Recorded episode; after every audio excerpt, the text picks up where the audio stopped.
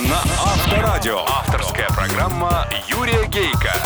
Автолюбители слушают Автоликбез на Авторадио. Здравствуйте, дорогие братья-водители, собратья-пешеходы и пассажиры, а также честные профессиональные инспекторы ГИБДД. С вами, как и всегда в это время на волне Авторадио, программа «Автоликбез». Ее автор и ведущий Юрий Гейко. Спонсор ООО «Торговый дом Кама». Шины «Виатти» созданы с участием профессиональных автогонщиков. viatti.ru Автоликбез. Автоликбез. Сегодня в программе.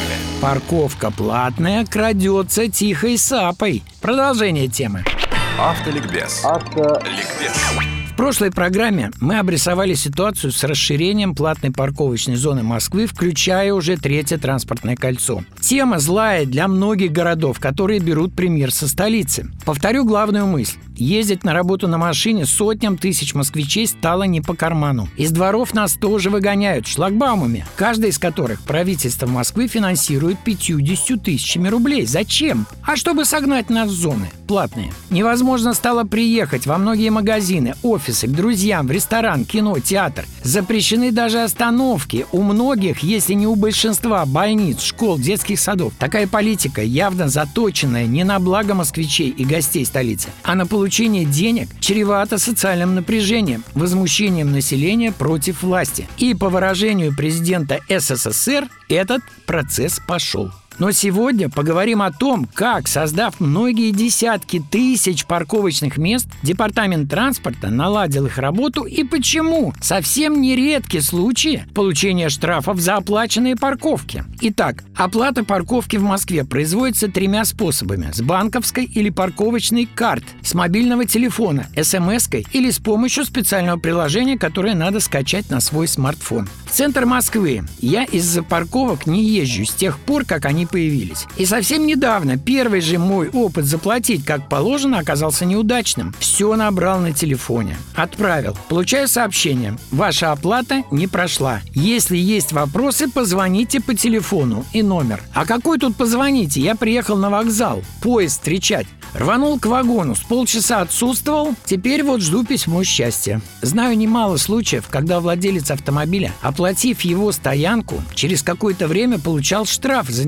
неоплаченную парковку – две с половиной тысячи рублей. Какие должны быть действия водителя, попавшего под такую ошибку? Написать заявление в Центр обработки информации и приложить к нему доказательства, скриншот, снимок экрана мобильника о принятой оплате и списанных со счета деньгах. Если на это придет отказ, то придется искать адрес Центра обработки информации, ЦОДД, и туда ехать, правду искать. Я этот адрес найти в интернете не смог, но мой друг нашел, приехал. Там признали свою ошибку, но сказали, что вернуть деньги не могут. Нет у них таких функций. Брать деньги могут, а вот возвращать нет. Остается подать на них в суд. Ну, то, что наш суд дело муторное, нервное, долгое, мы знаем. Но почему за чужие ошибки должны расплачиваться невиновные? На каждого оператора того расчетного центра есть досье. Сколько штрафов, разосланных им, было оплачено, а сколько оспорено владельцами и признано судами ошибочными. И это что, халтурная работа оператора? Не только. Бывает, операторы ошибаются, но плюс к этому. Эксперты утверждают, что из-за несовершенства аппаратуры парконов, фиксирующей нарушения, каждый двадцатый разосланный штраф – ошибка. Так какое же право имеет кто-либо загребать сотен тысяч людей огромные деньги с пятипроцентной ошибкой? Да еще ввергать эти пять процентов в суды. Они что, не люди, не граждане? А ведь далеко не все из них пойдут в суд. Тогда можно ли считать деньги, оставшиеся на счетах департаментов транспорта городов, украденными?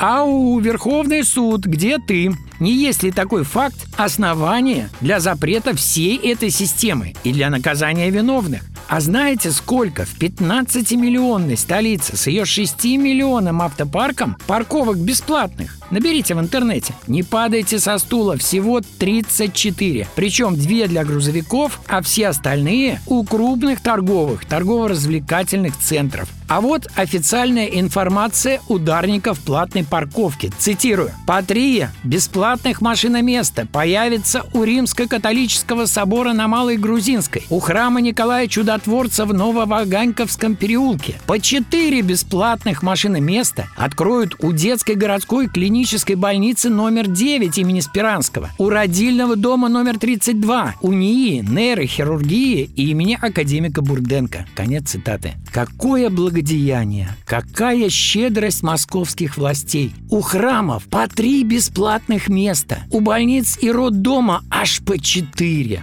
Ну не позор ли? Автоликбез. Автоликбез.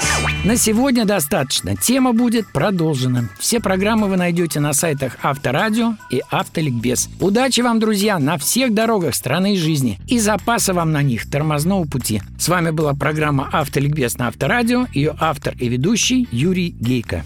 Реклама. Автоспорт – это всегда движение на пределе возможностей. Торможение, крутые повороты, высокая скорость – вот настоящая проверка на прочность. И шины Виатти прошли ее с блеском. Шины Виатти созданы с участием профессиональных автогонщиков. На 100% готовы к любому повороту. Viatti.ru Автоликбез на Авторадио. Авторская Автолюбители слушают Автоликбез на Авторадио.